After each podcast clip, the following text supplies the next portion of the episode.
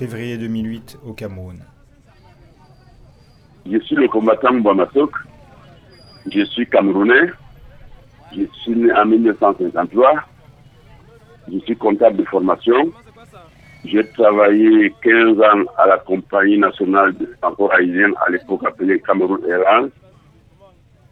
Et j'ai pris ma disponibilité depuis euh, le 30 mai 1990. Je m'occupe des problèmes politiques de mon pays.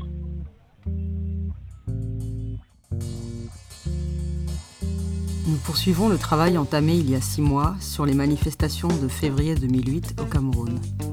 La contestation populaire était montée face à l'annonce de Paul Biya de modifier la Constitution après 28 ans de pouvoir, face au bilan désastreux et criminel de sa présence à la tête de l'État et face à la perspective de voir son régime funeste s'éterniser encore. Ce quatrième volet de notre projet d'histoire orale, nous partageons avec vous le témoignage d'une figure politique, d'un militant historique, Mbouamasok Mwabatalong. Nationaliste, panafricaniste, frondeur populaire redouté par le pouvoir, celui qui se nomme lui-même le combattant ou leader panafricain agissant, est aussi le père des villes mortes. En avril 1991, il avait appelé à une grève générale alors que Paul Biya refusait d'organiser une conférence nationale, assemblée bilan préalable à l'instauration du multipartisme. Biya, toujours inspiré pour les tournures courtes et sans appel, avait alors déclaré La conférence nationale est sans objet. Quelques semaines plus tard, en mai, le Cameroun connaissait une semaine de désobéissance civile et de manifestations qui restèrent sous le nom de villes mortes, malheureusement sévèrement réprimées. En 2008, Mbouamasok commençait à manifester seul, accompagné de quelques proches militants, et bientôt rejoint par d'autres formations politiques, des étudiants et le reste de la population. Il revient ici sur la stratégie qu'il avait conçue avec son organisation pour 2008, sur le déroulement des manifestations, sur la répression qu'il a subie puis sur la détention au Cameroun en général. Il explique également pourquoi il se définit comme résistant, de quelle manière il envisage les alliances politiques et quel est son projet aujourd'hui pour la libération du peuple camerounais et des peuples africains. Préparation de la mobilisation. Je vais comme ça la genèse. Nous sommes en euh, septembre 2007 où euh, dans l'organisation dont je suis le secrétaire à l'époque, euh, qu'on appelle la Nodina. Nouvelle dynamique nationaliste africaine, a été créée en 2009 par Mbouamasok et des militants pour lutter contre le néocolonialisme au Cameroun et en Afrique. C'est en tant que leader de ce rassemblement que Mbouamasok s'est notamment présenté aux élections présidentielles de 2011. La Nodina s'est réunie en conseil et estime qu'il faut trouver d'autres moyens de lutte pour poursuivre la revendication de la libération effective notre peuple du jour néocolonial. Donc, il faut trouver d'autres moyens, ça veut dire qu'il faut sortir de la logique pacifique sur laquelle moi je repose toute mon nation et sur laquelle je suis jusqu'à maintenant. Bon, alors à cette réunion de la, la Nodina de septembre 2007, je peux dire que je suis mis en minorité, mais je bénéficie d'un bénéfice de doute qui est que, bon, euh, l'organisation me fait encore confiance. Et je leur dis, bon, donnez-moi encore une chance de vous montrer que le peuple est mobilisable sans qu'on ait des recours autres que ce que nous avons souvent fait. Bon, euh, nous prenons donc rendez-vous pour euh, ce, ce, dernier recours de, mon point de vue au plan pacifique pour euh, faire évoluer les choses au Cameroun. Je fais des interviews à la télévision, à la radio pour leur dire que la résistance va changer de, de phase. nous attendons 2008. Parce que j'avais déjà un plan d'action qui était dans mon sac qui était de mener une mobilisation forte à partir de janvier. Ce qui fait que dès janvier, je décide de d'écrire une lettre ouverte à mon peuple, qui les préparait psychologiquement dans cette résistance-là. Et cette lettre, elle est signée, je crois, ça devait être le 2 ou le 3 janvier. Bon, cette lettre euh, est appelée lettre ouverte à ma tribu. Bon, les gens qui ont mal lu ma tribu, là, ont pensé que je parlais de la tribu Bassad, donc je suis ici. Et donc, il y aurait lui-même été, ici. Bon, or, ma tribu à ma tribu ici, je distinguais dans cette lettre-là euh, deux tribus au Cameroun. Je disais que au Cameroun, il y avait seulement deux tribus. La tribu de ceux qui sont appropriés la richesse nationale et la, tribu de ceux qui étaient exclus de la gestion de cette richesse nationale. Donc, je disais donc dans cette lettre que euh, le moment, beaucoup de choses se, sont évaluées sur le terrain qui indiquent que ces deux tribus vont se mettre en confrontation bientôt. Et que euh, la tribu d'en face, celle qui s'est appropriée les biens nationaux, n'était forte que parce qu'elle était organisée et parce qu'elle avait un chef dont le président encore actuellement au pouvoir est, le, principal chef, est le chef, le chef central. Bon, si vous voulez, c'est cette lettre ouverte-là à ma tribu qui est le document central qui engage la résistance dès le début de 2008. Tous ceux qui n'ont pas lu cette lettre-là ne peuvent pas savoir en réalité ce qu'a été 2008 et ce, quelles sont les prémices qui indiquaient que ce 2008 ne pouvait pas passer sans étape forte, telle que ce qui s'est passé et comme on appelle aujourd'hui les émeutes de la faim. Non, ce n'était pas les émeutes de la faim, c'était les émeutes purement politiques, puisque les revendications étaient que les Camerounais exclus se refusaient de continuer à être exclus. Donc, la lettre ouverte oriente très bien l'action qui sera menée sur le terrain, qui fera à ce euh, camp des démunis, des appauvris, le camp exclu de la gestion du patrimoine national, soit face au camp qui s'est approprié les biens nationaux. Donc, ceci étant dit, l'orientation étant donnée, personne ne peut validement, historiquement, prouver que les émeutes de 2008 étaient simplement les émeutes de la fin. Donc, la situation sociopolitique de l'époque vous avez bien ces genre d'action, puisque euh, dans la lettre, j'indique que les masses qui sont à la périphérie commencent à refuser, puisque je lis très bien le comportement de mes concitoyens, je suis en leur sein, parce qu'en tant que leader nationaliste, euh, je ne peux faire qu'au sein du peuple et avec le peuple.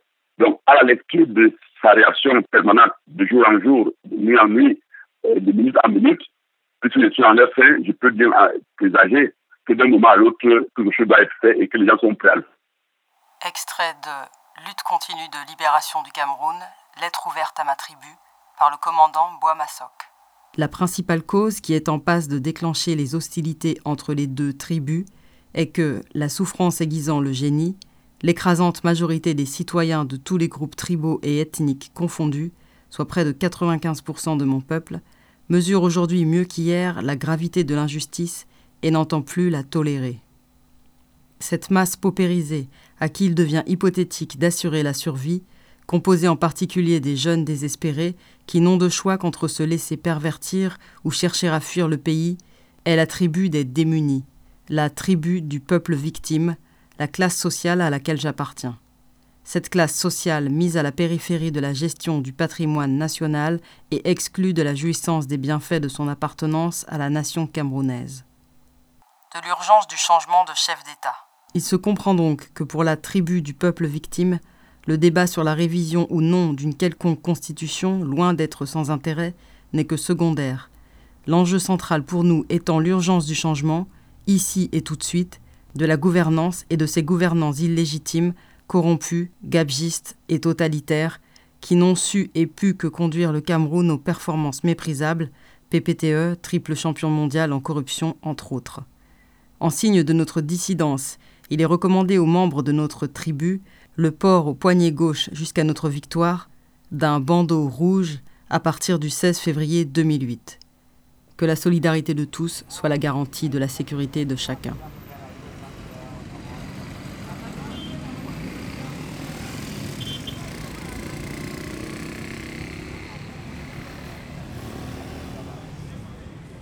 Meeting du 16 février 2008 à Douala. Avant le 16 février, j'ai organisé à Douala, parce que c'était prévu comme ça dans le plan d'action que j'avais établi, c'était que, bon, je devais aller secteur par secteur dans la ville de Douala, terminer la ville de Douala que j'avais divisé en sept secteurs. Je devais aller à Yaoundé, secteur par secteur, Yaoundé, j'avais divisé en sept euh, secteurs. donc, je devais aller d'un secteur à l'autre en faisant des meetings explicatifs qui devait éclairer mes concitoyens sur la distinction du peuple camerounais en deux tribus. Et pourquoi est-ce que j'estime que ces tribus ne peuvent pas éviter la confrontation qui est presque imminente? Euh, Je devais donc expliquer ça à mes concitoyens parce qu'il faut que quand les gens doivent s'engager, qu'ils sachent exactement pourquoi ils s'engagent, pour qu'ils sachent exactement les enjeux de ce pourquoi ils veulent s'engager. J'avais donc sorti ce programme d'action, ce que j'avais publié. Donc le pouvoir savait très bien qu'il y a un, programme d'action dans la ville de Douala. J'avais donc commencé par euh, Ndokoti. Ndokoti est l'un des principaux carrefours routiers de la ville de Douala. On y trouve à la fois un lieu de transit majeur pour les transports urbains et une gare routière. Donc quand vous êtes à Ndokoti, vous êtes presque au centre de Douala. Bon, et j'ai poursuivi par euh, le rond-point de l'eau, qui est aussi un autre centre. Et j'étais déjà en passe d'aller au rond-point du marché central. Partout où j'ai fait les meetings, j'ai été arrêté, j'ai été déporté dans les brousses. Je peux vous dire par exemple que j'ai été déporté à deux reprises, non à trois reprises dans la zone de Yabati. Yabati est une zone enclavée, de manière qu'on partait, on m'amenait en brousse pour me laisser en brousse. Les militaires, les gendarmes et la police euh, étaient euh, désignés pour pouvoir m'amener en brousse, aller m'abandonner là-bas en brousse en pleine nuit et rentrer.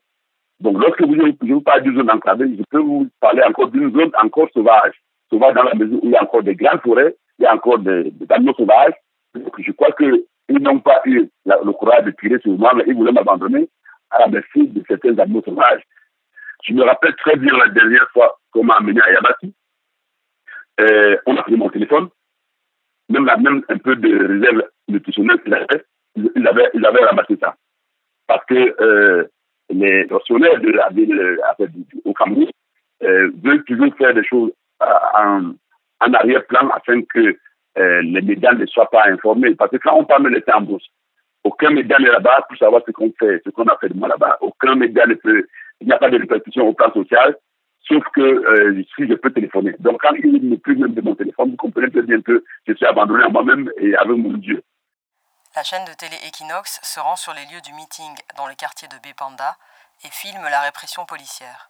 Le nationaliste a dû retourner à Douala à pied aux côtés de son fils Ngor Etouk Aïcha. Ce spectacle fait suite à un meeting manqué ce week-end à Douala, un meeting qui a d'ailleurs donné lieu à de vifs affrontements entre les forces de maintien de l'ordre et les populations. Le retour sur les faits. La chasse est déclenchée, le ratissage se poursuit à l'intérieur du quartier et n'épargne personne. Le gaz lacrymogène et l'eau sale sont pulvérisés à volonté sur les populations. L'on court dans tous les sens. La peur et la panique sont perceptibles. C'est la guerre, entend-on dire. La tension arrose l'atmosphère ici au quartier de Panda. Il est difficile de dire avec exactitude où se trouve le combattant Bourmassok, mais d'après des informations qui nous parviennent, il aurait été déporté du lieu d'interpellation vers une destination inconnue. Phénomène Maroxène, Equinox Télévision. J'ai fait donc les meetings et à chaque meeting, la population grandissait. À chaque meeting, les appels étaient suivis par les populations. Donc, le pouvoir a eu donc euh, un tort de décider de sortir les armes à Panda. Le 16 février à Panda, il y a eu des impacts de balles sur, les murs des voitures et, sur les voitures. Et à Douala, il y a eu presque une, petite fada, comme on appelle en Palestine. Il y a eu des, une résistance forte. J'ai été arrêté à Panda euh, sous la pluie de, de, des jets d'eau et des, des gaz lacrymogènes.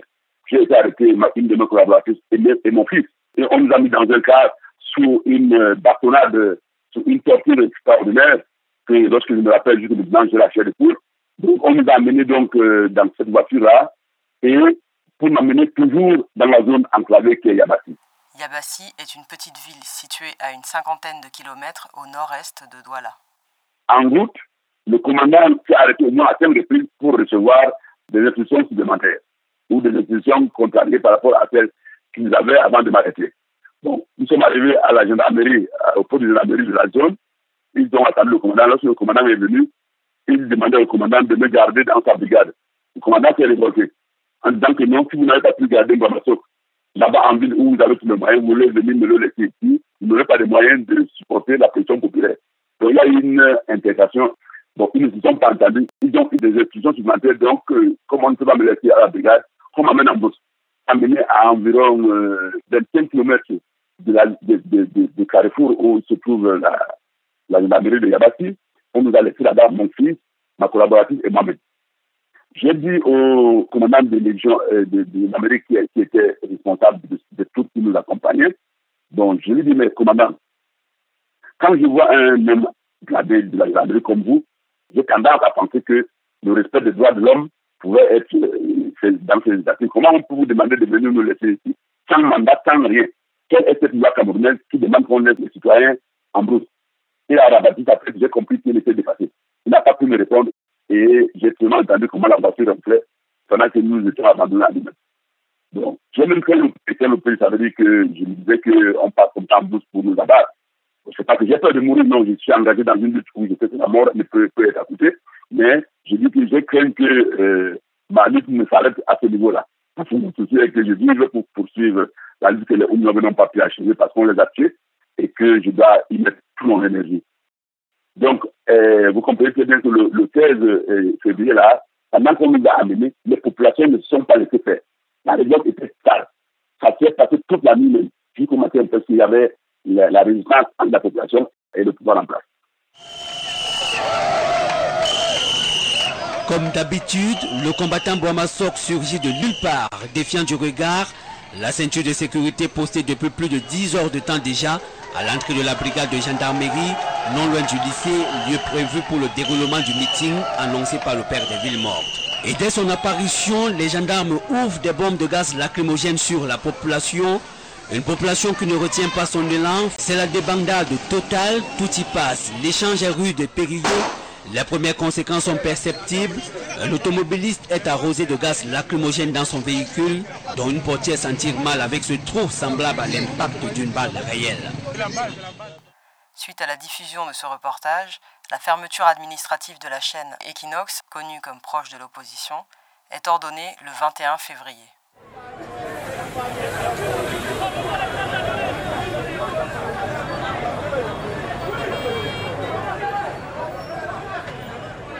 Au plus fort des révoltes, semaine du 23 au 29 février.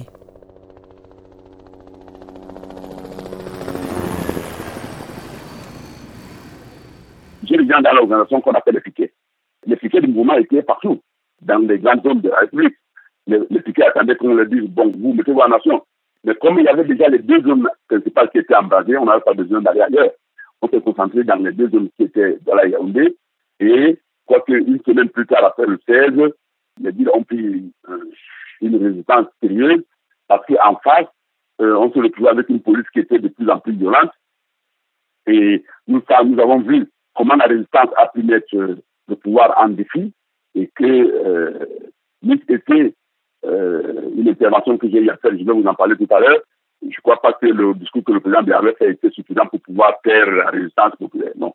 Parce que après que je crois que ça devait être le 23, la, lutte s'est embrasée complètement, hein, où les retraités de Z, les, militants, les, les piquets avaient pris possession des villes. Donc, euh, ma peur euh, était que dans les trois jours que ça a duré, euh, le pain, la, la, la logique était devenue compliquée. Bon, mais comme dans ma logique, c'était pour euh, apporter la preuve à mon organisation que la masse était encore mobilisable. J'ai fait une réunion au, deuxième jour pour demander aux membres de ma organisation qu'il était question que j'arrête la, la, résistance.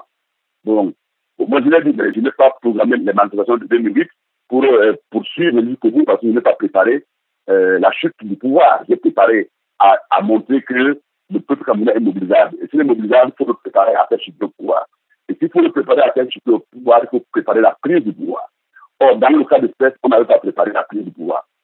Donc, le responsable politique que je suis se devait d'arrêter. Si ça veut tomber, il faut bien que ça, ça, tombe. Et qu'il y ait la possibilité de ramasser. Donc, si ça n'a pas été prévu, j'ai demandé qu'il fallait que j'arrête. Bon, malgré que le était mis en minorité dans mon organisation, j'ai décidé d'arrêter j'ai programmé une conférence de presse. Canal 2, qui est une télévision nationale, avait donc une émission durant cette trois de, de, de, de, résistance populaire qui visait à, baisser, à faire baisser l'attention dans les masses. Bon, le dernier canal me fait appeler pour euh, solliciter que j'intervienne, parce que les leaders étaient déjà intervenus à cette émission-là. Bon, je lui ai dit, OK, je vais euh, arriver là-bas à, Canal 2. Bon, comme la ville était assimilée, je ne pouvais pas me déplacer n'importe comment. Euh, je voulais d'abord savoir si là où je vais, je serais accueilli euh, de manière positive, de manière nationaliste. Donc j'ai pris soin d'envoyer sur les lieux les piquets qui sont partis là-bas et qui, ont vu que la n'était pas très mauvaise. Et lorsque j'arrive en route euh, pour Canal 2, j'envoie encore un de mes collaborateurs à Canal 2 pour lui dire que je ne vais pas arriver à Canal 2 parce que je ne maîtrisais pas l'environnement de Canal 2. Donc c'est ce qui s'est passé quand on a dit à Canal 2 si on de porter avec les instruments pour me retrouver là où j'étais. Et à l'interview, donc, je me suis adressé à mes concitoyens, principalement ceux qui la parole à dire, en disant que je m'adresse à ceux qui savent que c'est à eux que je m'adresse. Pour leur dire que je demande d'arrêter. Je demande d'arrêter la résistance parce que nous allons nous retrouver euh, dans une semaine au carrefour de Nouvelles pour pouvoir réorienter la résistance que nous avons déjà engagée.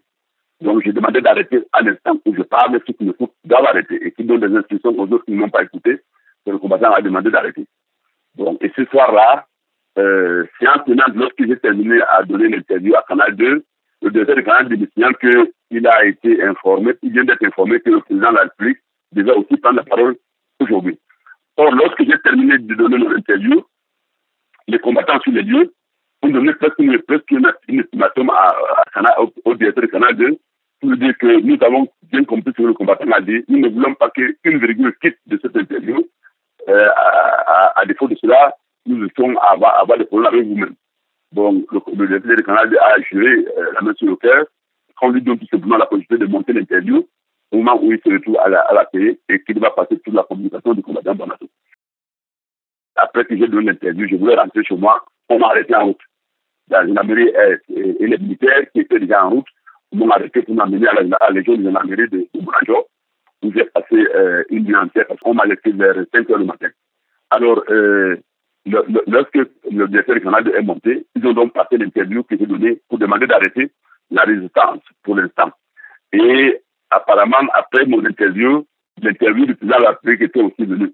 Ce qui fait que ce soir-là, il y avait une compétition entre deux interviews et, et les journalistes se sont mis à commenter les deux interventions. Bon, il s'avère que le président de la République accusait le feu pendant que le combattant Borasso euh, demandait d'arrêter la montée des, des flammes. Parce que dans le discours du président Biya, je crois qu'il il, il, il mettait l'état d'urgence, hein, presque. Il mettait les militaires dehors, il mettait la police dehors, les amis dehors. Dès qu'ils m'ont arrêté, justement, on m'a mis dans le cadre des militaires et pour m'amener à la gendarmerie où il y avait une torture sauvage ce jour-là. C'est vrai que euh, dès qu'on m'a arrêté, je n'ai pas été torturé. Euh, J'étais encore ce jour-là avec mon fils, qui est assez attentif à ce que je fais. Et euh, pendant qu'on l'a arrêté, on l'a amené ailleurs, on l'a encore poussé là-bas pour l'amener là où on m'avait euh, déposé. Mais il avait déjà eu quelques coups avant qu'on l'amène à mon niveau.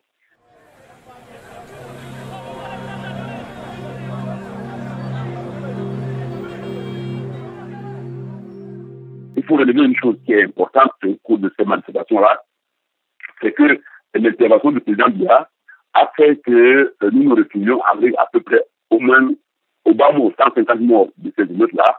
Et j'ai euh, plus tard, euh, à, l'intervention de Libel, j'ai fait une revendication populaire qui était de la, mise en place d'une commission d'enquête afin de décider euh, le problème et de, de, de, faire en sorte que les gens assument leurs responsabilités.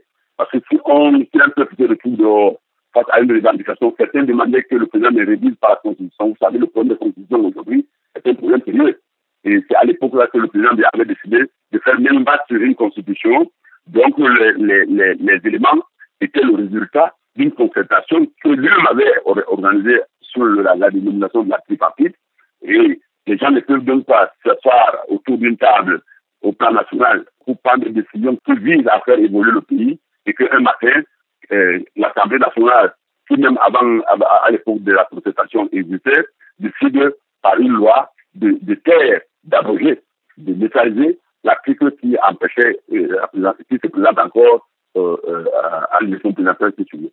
Donc, euh, aujourd'hui, partout où les gens veulent tordre la, la, la, le coup aux constitutions, la communauté internationale s'interpose, mais en 2008, vous voyez très bien qu'en dehors des revendications qui visent à, à, demander à ceux qui se sont appropriés les biens nationaux de tenir compte de plus, il y avait aussi le problème de refus de la, de la révision de la Constitution qui ne permettait plus au président de, se présenter. Et il s'est présenté contre le de marée. Tous ces mandats qui sont venus après cela sont des mandats en réalité en gauche, puisque euh, la Constitution empêchait au président de se présenter encore. Mais il est encore là jusqu'à maintenant. Donc le, le peuple camerounais est fondé même maintenant à revendiquer son départ sans qu'on me dise qu'il faut attendre des élections. Puisque euh, le refus d'observation d'un consensus politique il peut amener à, par ailleurs qu'à la revendication, à la résistance populaire si un peuple est suffisamment outillé. Et le peuple camerounais est de plus en plus outillé. Il peut être, je suis bien placé pour le témoigner, pour, pour l'avoir conduit à plusieurs reprises à la résistance en 90. Vous avez vu, j'ai été au, au, devant de la scène pour, pour, conduire le peuple à la résistance pour le multipartisme en 90. En, en 2008, j'ai été encore au centre de ce travail-là, pas parce que je suis plus fort que les autres, mais parce que je suis plus déterminé. Je suis engagé à poursuivre la lutte n'ont pas pu achever parce qu'on les a tués. Et donc, en ayant comme référence Oumyobé, en ayant comme référence Mounier, en ayant comme référence Wandé, je ne peux pas euh, le faire parce que le Sénat républicain est promis par tous les responsables politiques aujourd'hui. C'est pour ça que moi, je ne me considère pas comme responsable à ce niveau-là. Je ne suis pas politique, je ne suis pas politicien, je ne suis pas dans l'opposition, je suis dans la résistance. Je ne suis pas opposant. Pourquoi? Parce que ce que je refuse au Cameroun, c'est que ceux qui gouvernent décident de vendre le pays au plus offrant. Bon, si mon pays, le pays dans lequel je suis euh, un co-héritier, un de mes co-héritiers décide de le vendre, ou c'est un de mes co-héritiers, coalise pour vendre, c'est eux qui sont des opposants à moi. Moi, je résiste à ce qu'on ne s'approprie pas mon bien. On ne peut donc pas m'appeler opposant. Je résiste à ce que le président ne vende pas mon pays.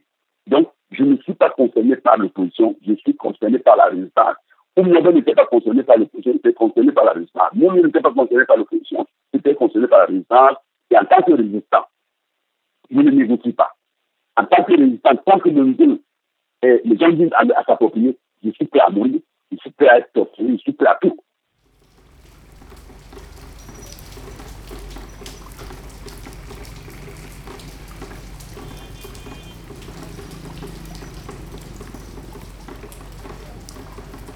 À propos des alliances politiques.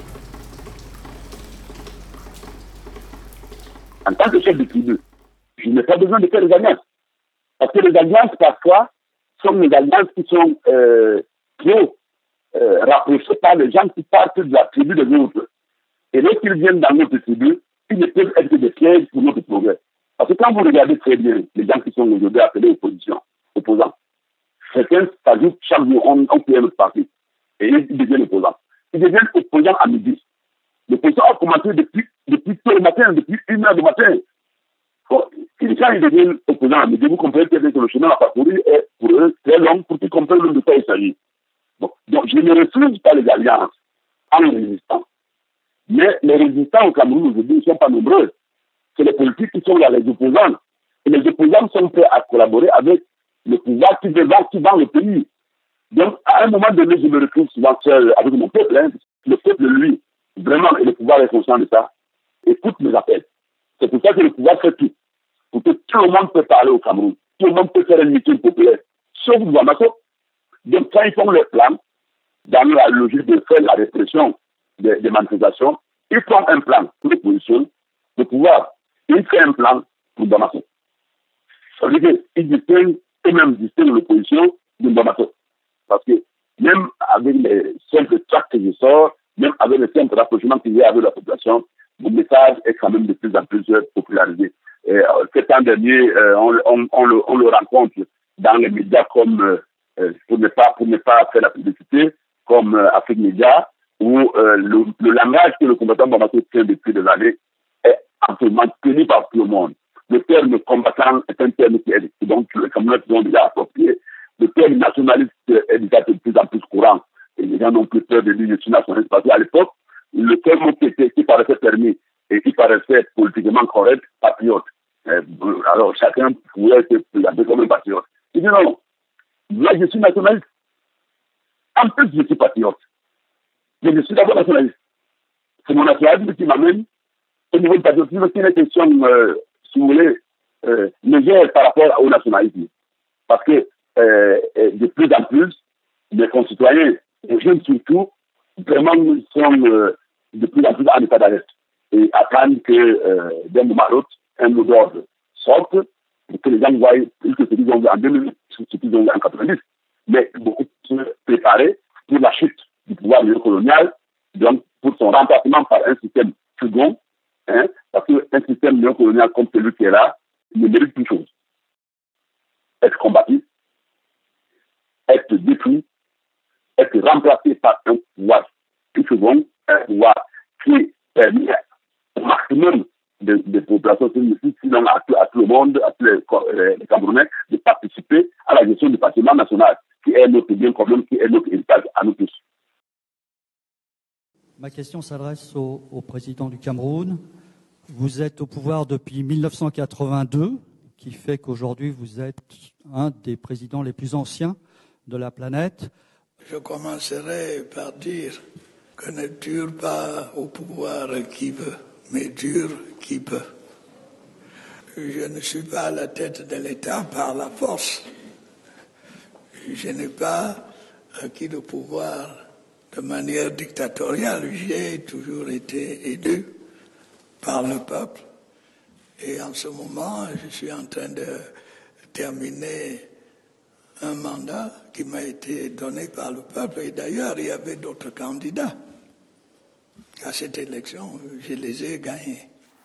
Conférence de presse conjointe de Paul Biya et François Hollande le 3 juillet 2015 à l'occasion de la visite officielle du président français.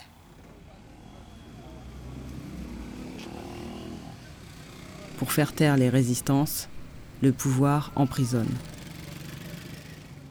Moi, j'ai été détenu à plusieurs reprises. Je peux vous donner un exemple. À Nibel, à l'Occident central de Nibel. Ma mémoire est bonne, hein, depuis 90. À 11 reprises, j'ai été en prison. À plusieurs reprises, j'ai été détenu dans le centre de, détention de l'Imamérie. Plus que ne retrouver la loi. Parce que la loi demande qu'on puisse vous arrêter trois jours, peut-être l'ouvrable une fois. Mais moi, j'ai déjà été détenu à plus de 21 jours dans les commissariats de police, dans les gendarmeries, même, même, même dans les camps militaires. Je me rappelle très bien la dernière fois où j'ai été, été, détenu dans un camp. C'était à la, on appelle ça le génie militaire. Il y a un sous-sol au génie militaire. À j'ai mis un génie militaire au sous-sol environ 22 jours, 23 jours. Mais vous savez très bien que quand on vous met euh, dans un centre de détention qui n'est pas autorisé, qui n'est pas un centre de détention normal, vous comprenez très bien la souffrance que vous pouvez avoir. Seulement, lorsque j'ai apposé les actes qui concernent l'élévation de mon peuple, c'est pas ce qui m'arrive, ce qui m'intéresse, c'est ce qui doit, c'est ce que ma nation doit apporter. Sinon, normalement, quand je pense à ça, le métro que vous me peut tomber parce que je je, ça me donne la chair de poule. Même à l'heure où je vous parle, les gens doivent être en train de pleurer dans le commissariat parce qu'on est en train de les frapper, parfois avec les maquettes. Avec, avec, les circuits sont là jusque maintenant. On prend la démocratie, on prend les droits de l'homme, mais personne ne les respecte. Je, je, vous dis qu'à l'heure où je parle, les Camerounais sont en train de pleurer dans les endroits de détention, à la police, à la, à la gendarmerie, et même dans les endroits privés. Parce que je me rappelle une fois, on m'a amené au domicile du préfet de Vori. Au domicile si le lieutenant de l'Amérique qui était venu m'arrêter à la maison et, le commissaire de police n'avait pas hésité pour lui dire que bon, si vous voulez le faire arrêter autrement, il faut le faire autrement. Mais nous, nous sommes partis le prendre chez lui. Nous pensons que s'il faut qu'il soit détenu, ça doit être dans un de nos endroits. Avant qu'on m'amène, parce qu'on voulait me faire signer un document que j'ai refusé de signer. Le préfet disait donc que dans ce cas, je dois rester là. Donc, on met dans les domiciles les gars du fait les Camerounais. Et moi, ça me révolte.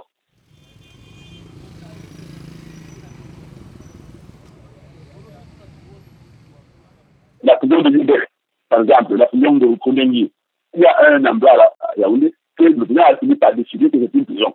Le Cameroun est un centre par excellence du torture au moment où je vous parle encore, malheureusement.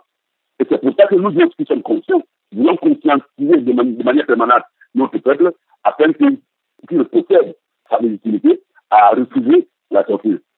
Moi, je, j'ai déjà eu à subir, je ne voudrais pas que le président subisse comme moi j'ai eu à le faire. Donc je me bats matin, midi, soir, pour que les choses euh, s'inversent. Il y a des gens qui peuvent rester en prison 12 ans sans être jugés. Il y a des cas, 12 ans. Et dans prison, on n'a jamais été appelé à bas. Parce que euh, si c'est encore un problème politique, le juge en face de vous n'a rien à voir dedans. Il prononce ce qu'on lui demande de prononcer. On ne peut pas dire que la justice camerounaise euh, fait son travail, c'est un magistrat qui se déroule quand même, mais la corruption est telle que pour ceux qui ne sont pas concernés par les problèmes politiques, les problèmes sociaux, les problèmes habituels, la corruption, si vous, si vous avez de l'argent, vous n'arrivez pas à la prison. Si vous n'avez pas d'argent, la, la malle voulait passer jusqu'en prison. Ceux qui n'ont pas l'argent, la plupart ce sont les jeunes, ils vont se retrouver en prison. Ce sont les démunis, ils vont se retrouver en prison.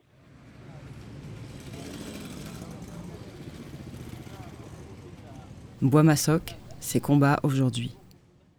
Aujourd'hui, mon premier combat, si je peux l'exploiter par ordre de mérite, c'est de maîtriser, euh, si vous voulez, l'action nationaliste au niveau des jeunes. C'est ce travail qui a été fait, je crois qu'il a fait assez conséquemment. Deuxième étape du siècle de la résistance, conduire la bataille finale qui permet que le système néocolonial ne continue pas à embrigader les vies de la nation camerounaise. Il y a le combat économique. Nous sommes en train de mettre en place des structures qui permettent à nos concitoyens de s'approprier leur vie. Parce qu'au plan national, il n'y a plus d'espoir, il n'y a plus de perspective. Toutes les entreprises sont fermées. Et, pour que vous compreniez qu'il n'y a plus d'entreprise, il n'y a plus de, perspective, l'État a décidé de devenir même un Barampelam. Un Barampelam au Cameroun, ça veut dire qu'il achète les banques. Il ouvre des endroits où tu viens, on te dit que l'État va vendre dessus jusqu'à trois jours. Euh, L'État vend les livres, l'État vend les macabos, l'État vend un peu de viande. Vous comprenez bien qu'il n'y a plus de perspective. À la tête de l'État, il n'y a pas un cap qui soit fixé. Une proposition à me construire qui est que il faut qu'on restitue au peuple l'action de réflexion. J'ai mis en place un plan d'action qui va absolument être présenté au moment venu, qui est que le peuple, concertation de quartier en quartier, de village en village, de région en région, prend les décisions qu'il consigne dans un document de référence, le peuple doit déterminer son programme et le confier à qui il veut le moment venu. Le peuple peut réviser ce programme et le confier à qui il veut le moment venu. Il faut qu'on restitue au peuple la programmation de son devenir. Il faut qu'on restitue au peuple la détermination des gens qui doivent participer à cette direction-là. Voilà les combats euh, sur lesquels je suis en ce moment. Mais le premier combat, c'est le plus de jeunes possible, prendre conscience de la nécessité pour eux de s'impliquer pour influencer le devenir qui est le leur, au plan interne et au plan panafricain. Parce que si j'avais quelque chose à ajouter ici, les États africains, les peuples africains ne peuvent pas se développer dans l'instrumentalisation de la pensée qui a été faite. Il faut que nous nous réapproprions la pensée, il faut que nous nous réapproprions l'action qui permette à ce que demain soit un demain fait par nous-mêmes, par nos efforts au travail, par notre réflexion à nous-mêmes.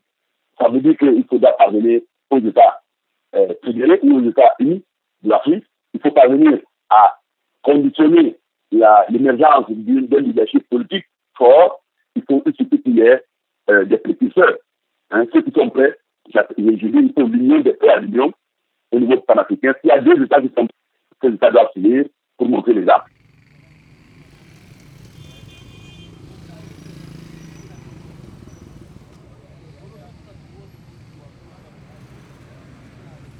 C'était donc Bois Massoc pour le quatrième volet du projet d'histoire orale à propos des révoltes de février 2008, dans une interview réalisée le 9 juillet 2015. Casrebel remercie chaleureusement le combattant Bois Massoc d'avoir accepté de partager avec nous son témoignage, ses perspectives et ses combats. Et merci encore une fois à Thierry Giffen et Yves Mintoguet qui ont permis cette rencontre.